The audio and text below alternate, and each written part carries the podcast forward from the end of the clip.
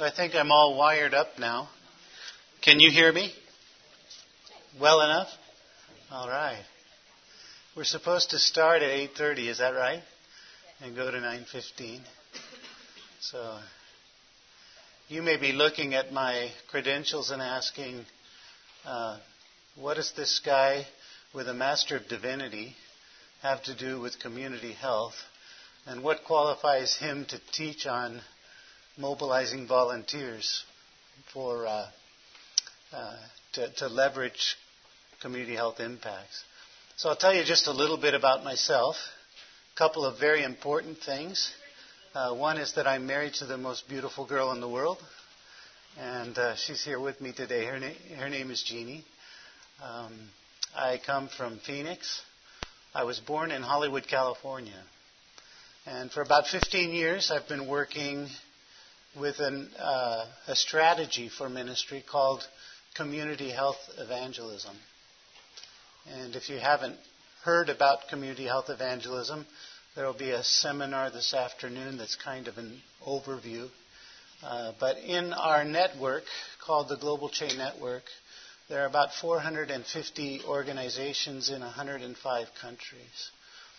Um, when I was serving as the uh, international coordinator at Medical Ambassadors, um, I know that we had mobilized about 11,000 volunteers for community health programs around the world. And when we put all 450 organizations together, I can't tell you exactly how many volunteers have been mobilized, uh, but I would guess it's uh, somewhere in the range of 30 to 50,000 volunteers are working every week. CHE is a uh, strategy that integrates community health and development with evangelism and discipleship. So when a program is mature, you will see people from the village who have been trained as community health workers going into homes and working with families. They teach about clean water and then they sanitize the drinking water, help the family sanitize the drinking water, and they open the scriptures and they share about the living water. And people come to Christ and small groups are formed and those small groups can come together to establish a new church or to build an existing church. And those community health workers report to a development committee uh, that has been trained in project management, and they're working on things like uh, water systems and roads and schools and infrastructure. And so the end result of a CHE program is that uh, communities are lifted out of cycles of poverty and disease, and people come to faith in Christ. And we uh, uh, have just been privileged, I think, to be a part of this movement. And before we go any further, I'd like to give this time to the Lord. Father, thank you for allowing us to be here today, and each one of us comes with open heart and open hands and asking you, Lord, to, to teach us and instruct us and equip us for that work that you have called us to do. So I ask, Father, that you would do that and that we would all leave here encouraged and uh, better equipped.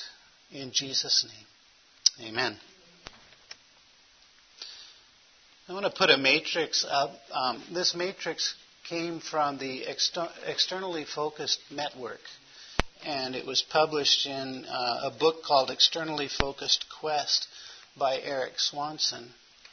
And I think that looking at this will kind of be a good introduction for us to the idea of mobilizing volunteers. Um, this survey was done with church members in North America. And what they did was they asked, How often would you be willing to volunteer? And what would you be willing to volunteer to do? And so, as you look at the matrix, what you'll find is that uh, most people are willing to volunteer for a yearly, uh, one time one off kind of an event, or uh, maybe quarterly. They would prefer to give things, maybe at Christmas or Thanksgiving. Um, and to do things for others. Some uh, would be interested in uh, rehabilitation or in betterment kinds of things. Betterment might be um, might be things like mentoring school children or uh, teaching English as a second language or teaching a seminar on how to find a job or those kinds of things. But what you find is that when the commitments get to be monthly and weekly, the number of people who are willing to volunteer thins out. And as you move up the scale from doing things for people to walking alongside of people in ways that are empowering and enabling to them and to their communities, um, it thins out again. And so I think that's a picture of the problem that we have in trying to mobilize volunteers for community health initiatives. Really, um, what we're asking them to do in CHE programs around the world is to volunteer sometimes more than on a weekly basis, to give four to five hours a week working with other families, walking alongside of them in empowering ways. Some assumptions that I'm going to work from as we talk today. One is that volunteers engage in volunteer work in order to satisfy important personal goals. Uh, this sounds kind of capitalistic, right? uh, we're motivated by the fact that we can profit. And uh, that's true in volunteer and in, in the realm of nonprofits and in, in volunteering. People have reasons uh, for volunteering, and many times they are related. In, fast, in fact, I would say all the time they're related in some way to important personal goals. And we'll talk about what those goals might be. Another assumption that I'm working from is that different people may do similar things for different reasons. So we may ask uh, some volunteers to go into a home and work with a family, and they may have a number of different motivations as they go in, and we'll look at them. Uh, they won't all mo- they won't all be mobilized by the same motive or the same purpose, and so there are different um, different reasons that people take voluntary action. Another assumption is that any one individual may be motivated by more than one need or goal. Uh, there may be a primary motivation for doing what they do, um, but sometimes they, there will be multiple reasons, multiple motivations, uh, multiple needs or goals uh, that are satisfied by their volunteer efforts. And then another assumption is that successful volunteer recruitment and retention is tied to the fil- fulfillment of the volunteer's personal goals.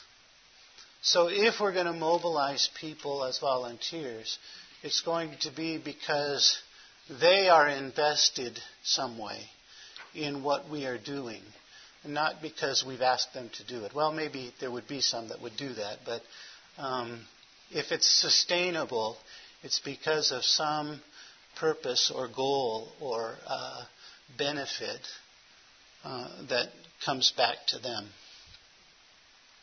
Uh, what are different motives for volunteering? Uh, this is kind of a North American study, but I think that it has application generally. Uh, one motive for volunteering is career. I volunteer because I want to increase my prospects for a job. Another reason for volunteering is I want to learn new skills. I want to gain understanding. Um, I want to practice what I've learned and get better at it so I become com- competent in, a certain area. Another reason for volunteering is enhancement. Through this process of volunteering, I gain respect, self esteem, self confidence.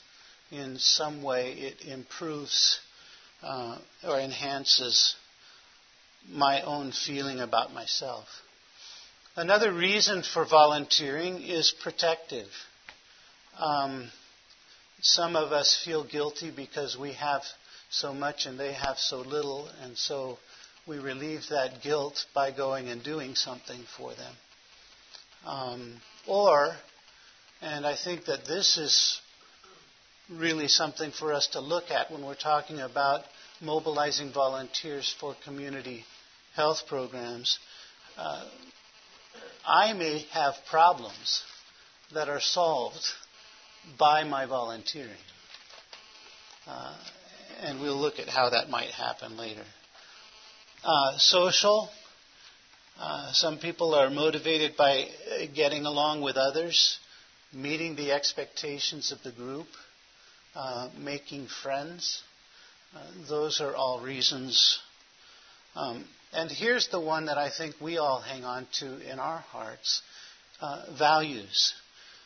people um, volunteer because of concern for the welfare of others or contributions that they can make to society. Uh, they volunteer because they love God and they love their neighbor.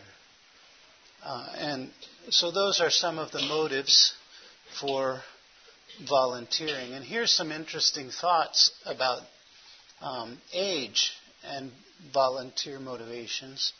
As age increases, career and understanding motivations decrease. Uh, younger people are thinking about building their careers and their resumes, and uh, they want to get out there and, and do something that's going to give them a prospect for a better job or um, build a skill that's going to make them more useful to an employer somewhere down the road or put something on their resume. But as, as they get older, that becomes less of, less of a motivation. And so if we're thinking about motivating young people, uh, we might be looking at internships and you know these kinds of things as as things that uh, that they would want to be involved in. As age increases, social volunteer motivation also increases. Um, they, uh, as they get older, they um, they volunteer for social reasons. Uh, and it was interesting that age does not contribute to the prediction of enhancement, protective, and values volunteer motivations. Um, people of all ages want to see their own problems solved. They want to build their self esteem. And they want to live in a way that's consistent with their values. And so those things seem to be kind of untouched by age. I want to tell you a story and then ask you to listen as you hear the story for motivations. What has motivated these people uh, to do what they have done? I went into a village in Uganda where they had a CHE program. I came in a four wheel drive, um, driven there by the regional coordinator who had, or uh, the country coordinator who had been involved with many villages across the country. And when we got out of the car, the, um, the village was waiting for us. Um, and we got out, and you've been in these kind of situations. There was a procession up to the church at the top of the hill, and the whole village gathered inside the church, and they put us up in the front and surrounded us with dignitaries. And so um, over here on my right were the district uh, officials, political leaders in the district, and the religious leaders in the district. And then over here on my left were two groups of people. One of them was the CHE committee. Those were the people that had been chosen by the community to manage projects for them. And they were working on projects like water and sanitation and latrines and these kinds of things. And next to them was another group of people. In fact, I think this was the committee here. And next to them was another group of people uh, we call CHEs, Community Health Evangelists. Uh, they are the, the volunteer health workers. Now, both of these groups of people represent volunteers. The committee does their work as volunteers, representing the community without pay.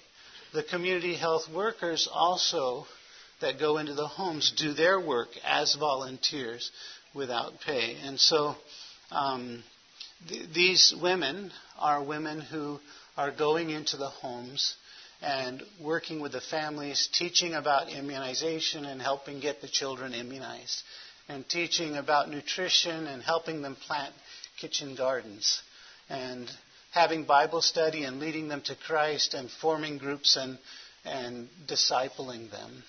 Uh, and so then, right in front of me was another group of 53 children. Now, there were other children in this.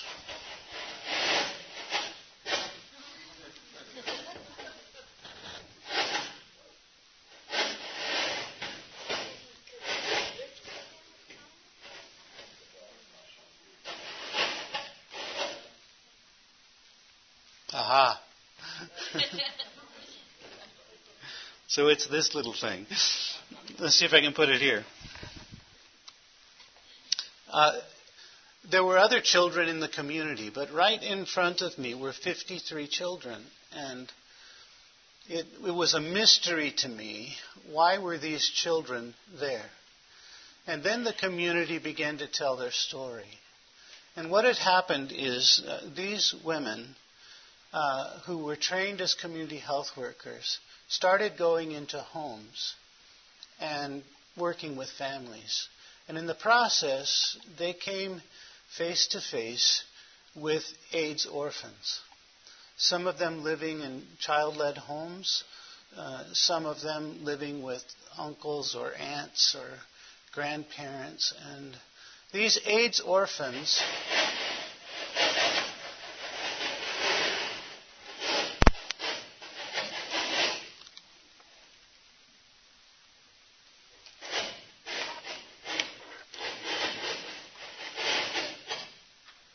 I'm not sure what to do about that noise, so I'll just keep talking.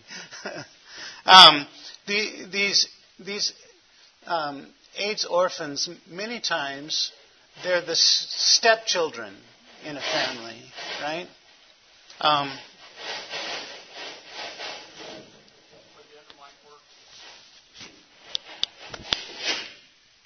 is it is it the mic? I think I need some technical assistance. Okay. Let me see if it's this.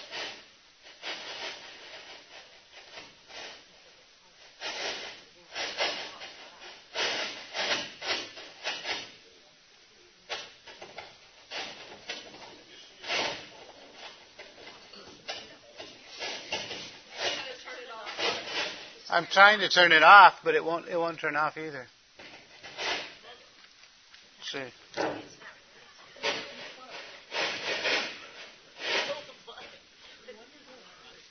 It's it's demonic here.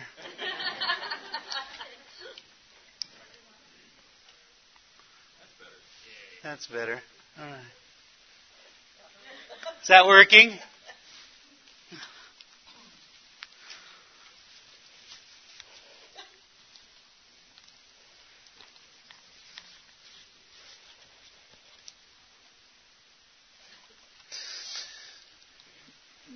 These AIDS orphans are often um, stepchildren in homes because they've been shuffled off to aunts and uncles, and so they end up dropping out of school.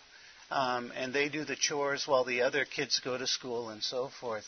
And as the CHEs started visiting in the homes, as these health workers started visiting in the homes, they uh, they began to feel that God wanted them to do something to help these children.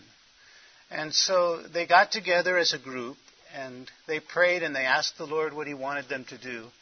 Uh, and they, they reached into their own pockets first and they tried to pull together enough money to buy school supplies to put these 53 children back in school.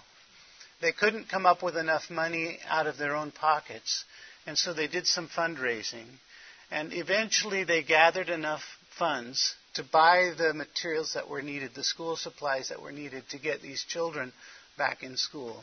And then they called the children all together on a Tuesday night and uh, they fed them and they played games with them and they taught them Bible stories and they sang and they gave them their school supplies and they got they got these children back in school. And then as they visited in the homes, they were able to monitor the situation and see what was happening with the different uh, children. And every week they would meet together for Bible study and they would feed them a meal that they prepared and uh, so on and so forth. Um, I stood there and looked at that and I thought to myself, this is the solution to AIDS orphans in Africa. Uh, we can't build enough orphanages uh, on that continent to keep these orphans. And if we do, we'll probably create more orphans, and what we're doing won't be sustainable. But what they had done was they had come around their own AIDS orphans and found a way to care for them. As we finished up our time we walked out of the church, these children came around me and they all grabbed me. Just they just grabbed my clothes somewhere. Everybody had a hand on me. And they started spinning in a circle like this and singing. If you're happy and you know it, say amen. If you're happy and you know it, say amen. And I just looked in those children's eyes and I could see the transformation had, had taken place, the, the hope and, uh, uh, and, and the vision and, and, and the love that they were feeling and the acceptance. And I've been around Africa and I've seen the stigma. I've seen the kids on the streets. I've seen uh, the isolation and the alienation. And so th- this was something very uh, special that was happening here. Now, as I tell that story, what did you, what kinds of things did you hear the volunteers, what, what motivated these volunteers? Which motives were at play? It's almost like their mother instincts had gone beyond their own children. Okay. these children too, as a group. Yeah. So, so there was, uh, th- th- there was some values there. There was concern for the welfare of those children. Yeah. What else motivated them? They were solving a problem. Yeah. I, I'm assuming that they recognized that this was not just those children's problem. It was affecting the families and it was affecting the communities that they lived in and they had said, This is our problem. What else motivated them? They went, they went beyond what was initially expected of them to, to seeing a new problem and developing their own solution for it. So they were meeting expectations. They were exceeding what they were going to have to do. Okay. And so I think the CHE program had kind of created some expectations that, that their responsibility was to care for the health of these families. And the children were part of those family units. All right, what else? Because the, there was no dependency created in them, Mm-hmm. they were volunteers. They weren't looking, you know, for something from outside Mm-hmm. to provide their solution, Okay. utilizing their own resources. So there was there was a sense of dignity in what they were doing, right? They had they had come to understand I am in the I am made in the image of God and I'm a, a steward of resources. And instead of waiting for somebody from the outside to come and save, they were taking action. And I think that goes to self-esteem and self-confidence and self-improvement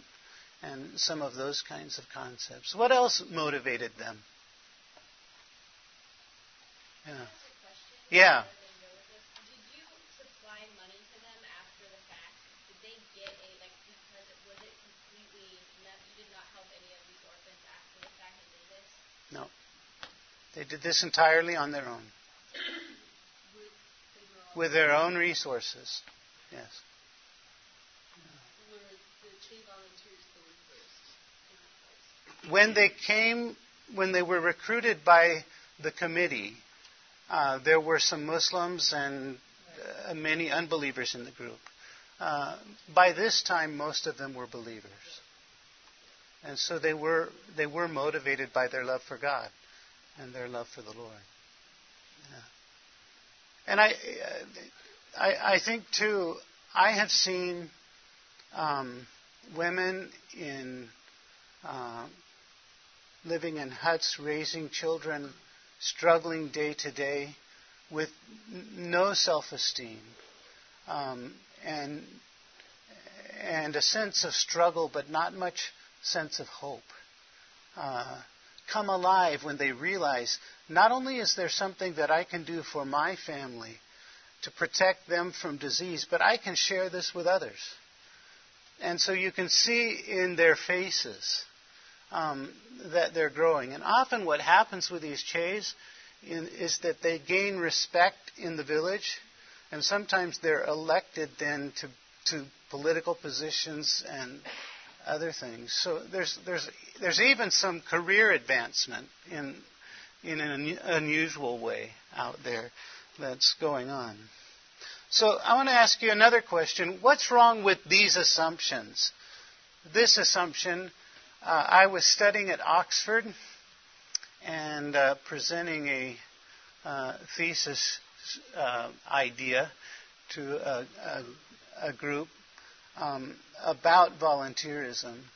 And the first objection to a study on volunteerism was you can't expect the poor with no money and no income to volunteer. What's wrong with that assumption? The evidence proves otherwise all over the world. Yeah, well, the, the evidence proves otherwise, yes. But the poor have all those kind of needs that anybody else does career and understanding and enhancement and protection and social values needs. Mm-hmm. The fact that they don't have money doesn't uh, keep them from having those needs and those motivations. Be- yeah, because money is not the only motivation. Right. makes no sense to me that it's strictly the point of view of the person that Yeah. Yeah, we, we, we are a materialistic culture, and we think that money is the answer. Money is not always the answer. Uh, but that's what's wrong with that assumption, yes. I, I think that they also neglected that uh, people bring more than money to the table. That they Mhm. bring time and they bring a talent. Yes. What's wrong with this assumption? The work will not pour if they're not paid. Same thing, right? Um, or another assumption. Asking the poor to volunteer is exploitation. Have you heard that? Yeah. There's a lot of guilt in the statement. A person that makes that statement is Yes. very guilty of their own position and lack of involvement. Yeah. Yeah, and if you are asking them to volunteer to do something for me and my program, Uh huh. then it could be seen as exploitation. That's if right. they choose to volunteer to address ministries that God has laid on their hearts in their context for their people, there's nothing exploited about that. No, that's right. Especially if we're modeling it, they volunteer. That's right. Do you think this statement is true or false? The benefits of holistic community health and development can only be sustained by volunteer action.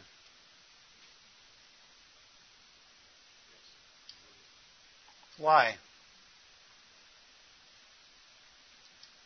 If you say it's true, why is it true? Members of the community are the only ones who can do some of the fundamental things that must be done for Mhm. sustainable community holistic health. So no outsider can do it to or for them. let's be specific. Let's talk about water. Well, if they don't sacrificially buy into it, it's not going to happen. If they don't sacrificially buy into it, it's not going to happen. But let, let's think about the benefits of clean water and the behaviors that have to change in order for the community to have access to clean water um, and to drink clean water. Um, you know, if it's boiling the water or filtering the water or um, carrying the water in a clean container or whatever it is, those are actions, voluntary actions, taken by people, and the only way that those actions can be sustained is by volunteer action. Our money will not be there to make them use the clean water after we give it to them. Does that make sense? Yeah. Yes. Yeah. I, I saw a situation where a fifteen thousand dollar water system had been put in a disaster situation in Nicaragua. Not weeks before, and it wasn't running. And the women in the community started talking. They said, "We need to gather up some money to buy the fuel." hmm It wasn't much money, and they weren't asking us for it, but they said we need. But you know, the water wasn't having any effect. Yeah. How many of you who've worked out in the field have seen wells that are broken and not being used? All right. We, we, can all, we can all tell the story. That's proof that the benefits of community health and development can only be sustained by volunteer action. The work of community health is the work of mobilizing volunteers.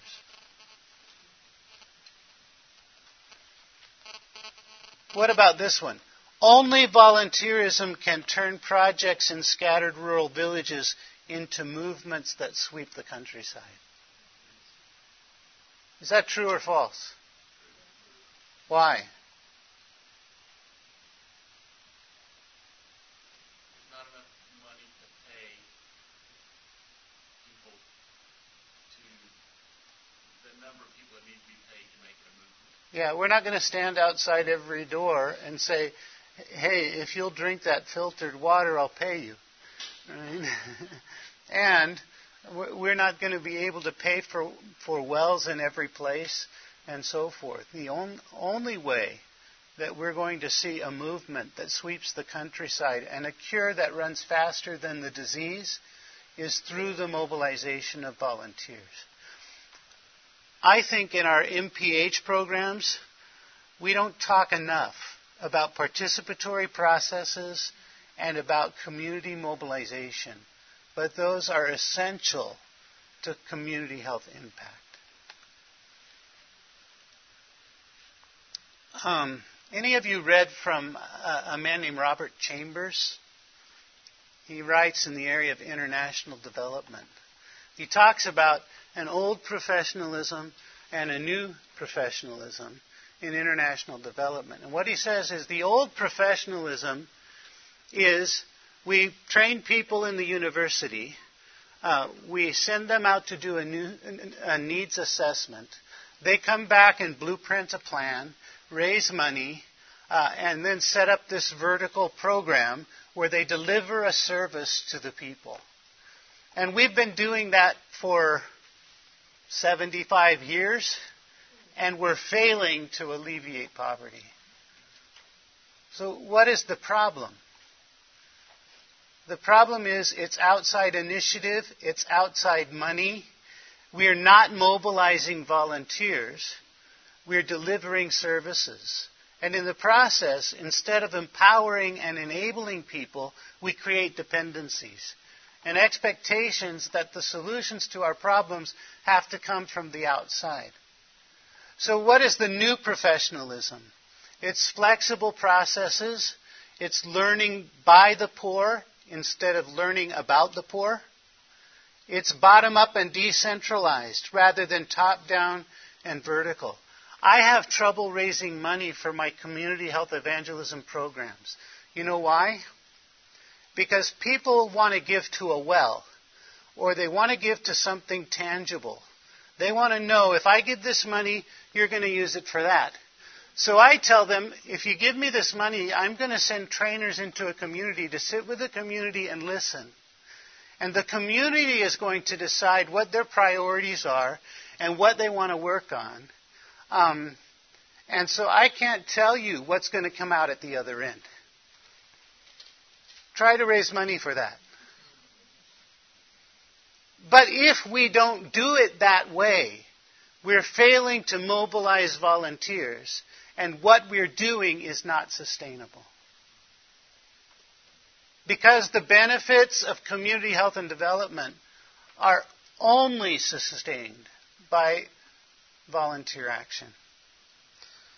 So we need to be thinking about empowering and about local initiative. And here's another thought. I'll get to in a minute, Mike. Here's another thought.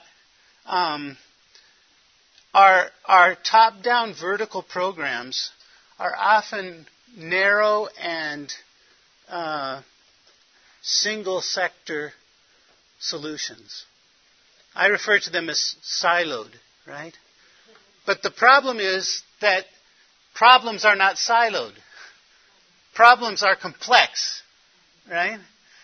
And so there was a study done in China uh, in the in the target area. 60% of the income of the abject poor was being used to buy medicines for diseases that were preventable.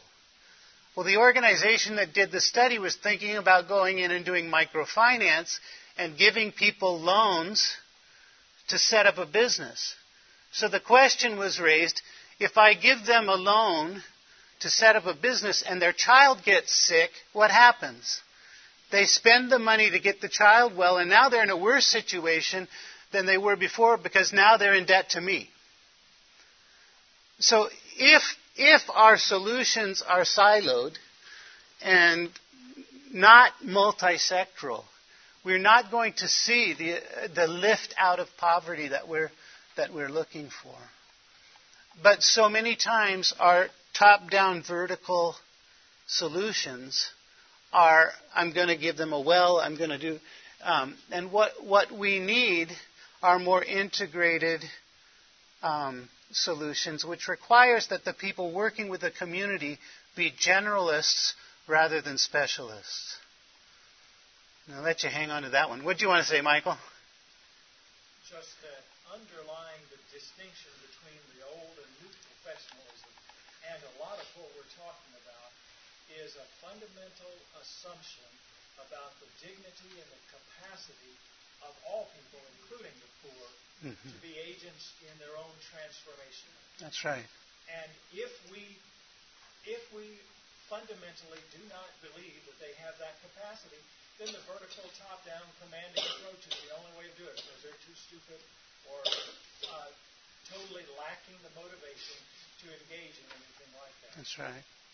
And if if we think of them as victims who have no resources and can't do anything for themselves, we are not seeing them through the eyes of our Lord. Because God has made them not to be victims. He made them in the image of God and gave them what? Dominion. He made them to be stewards of resources, not victims of circumstance. And the problem is that when we see them as victims and we think we have to deliver the solution without their participation, then we are, we are reinforcing their uh, lack of dignity and taking away their vocation. We are not seeing them as people in the image of God and stewards. We're telling them by our actions they are victims. And that's why I think this new professionalism is something very consistent with what God would want for our work with the poor. And if we take that out of the realm of international development and we put it in the realm of community health, it's the same thing. People have to participate in their own uh, well being, their own good health, uh, in the same way they have to participate in development. So the idea is of the new professionalism is that people are subjects of development, not objects. They have freedom then and a voice in decision making processes. Instead of the university trained people deciding what their needs are and what services are going to be delivered, they have a voice in assessing the needs and choosing priorities and deciding what's going to be done in their communities. They have dignity They recover their vocation as stewards of resources and they become valued members of the community. And they have hope and a vision for a better future. I'm going to tell you, how much time do I have? About five minutes? Okay, um, let me tell you another story in Central Asia. When we went to Central Asia, the elders there said, unless you have been sent by, in, the, in this community said, unless you have been sent by God, you can't solve our problem. Their problem was they were apricot farmers, and their apricot trees had been barren uh, for six years. And so our team sat with them, and they knew nothing about apricot trees or how to solve the problem. So they, they asked the farmers, What's the problem? The farmers said, The problem is the gypsy moth. Well, tell me what you know about the gypsy moth. What about the life cycle of the gypsy moth? Well, the gypsy moth lays its eggs in the dirt, and the, then the eggs hatch, and the caterpillars crawl across the ground, and they crawl up the trunk of the trees, and they eat the leaves. And so, in the course of the dialogue, they ask them, well, how, how could we stop the caterpillars from crawling up the tree? Um, how could we stop the eggs from hatching? And they came up with some simple solutions. They tied cotton cloth around the trunks of the trees um, and then when the caterpillars crawled across the ground and up the trunk of the tree, they got caught in the cotton cloth, and the children went out and smashed the, the caterpillars in the morning. And um, and they sent the children out to find the egg sacs, and and so forth. Um, and the question was asked, well, what other resources do you have? Is there anybody else that you know that could help you? Well, there's a Department of Agriculture and there's an agronomist in the city.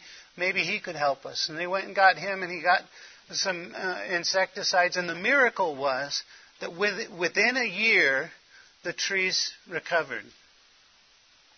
Now, this to them was not just an agricultural problem, it was an economic problem. It was a social problem because more than 300 men had left uh, the village to go find work in Russia. Um, it was a social it was a social problem because w- women were left behind to take care of children without adequate resources and alone.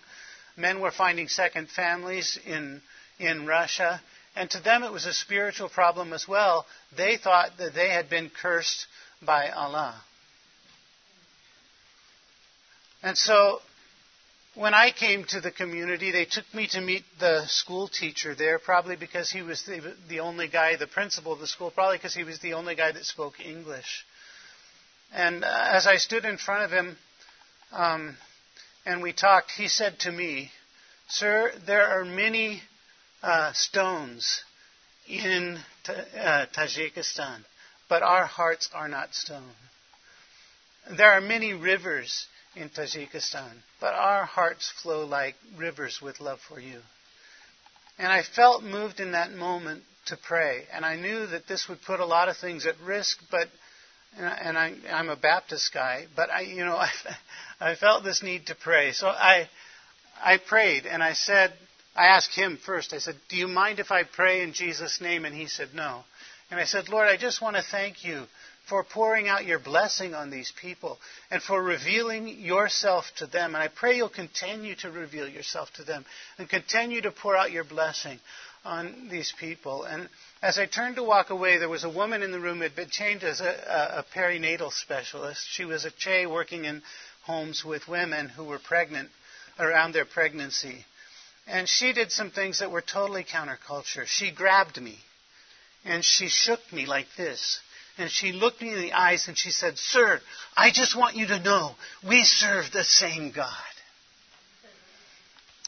Now, now the question I want to ask you is, what, what did these volunteers, looking at these, looking at these steps, let's say, in a, in, in a community health or development program, what did the volunteers do? Were they involved in needs assessment? Were they involved in planning? Were they involved in resource acquisition? Were they involved in management? Were they involved in implementation? Could they take what they had learned and multiply or diffuse it? Uh, could they take it to the next village and help the next village that's got a problem with a gypsy moth? Um, and, and they were also involved in evaluation. This is the new professionalism. Not outsiders doing the needs assessment and delivering services, but insiders doing the needs assessment, the planning, the resource acquisition, the management, the implementation, the prioritization, um, everything else. It belongs to them. And what you'll find is when it's their program, when there's local ownership, then um, they will volunteer. It's time for me to quit. Here's what, what I think are some keys to mobilizing volunteers in a CHE program. New matrices. Um, and Jeannie is going to give you a handout, and you'll see some of the outcomes of a CHE program things that we're looking for. They're not what you would expect. Uh, we need local ownership, local resources, building capacity through training, participatory learning processes, transferable concepts, replicable, replicable small scale activities, and integration. And I wish I had time to talk about each one of those, but I don't. Come to the CHE seminar this afternoon and we'll deal a little bit more with these. Um, here's something else that you might take with you managing transformational change.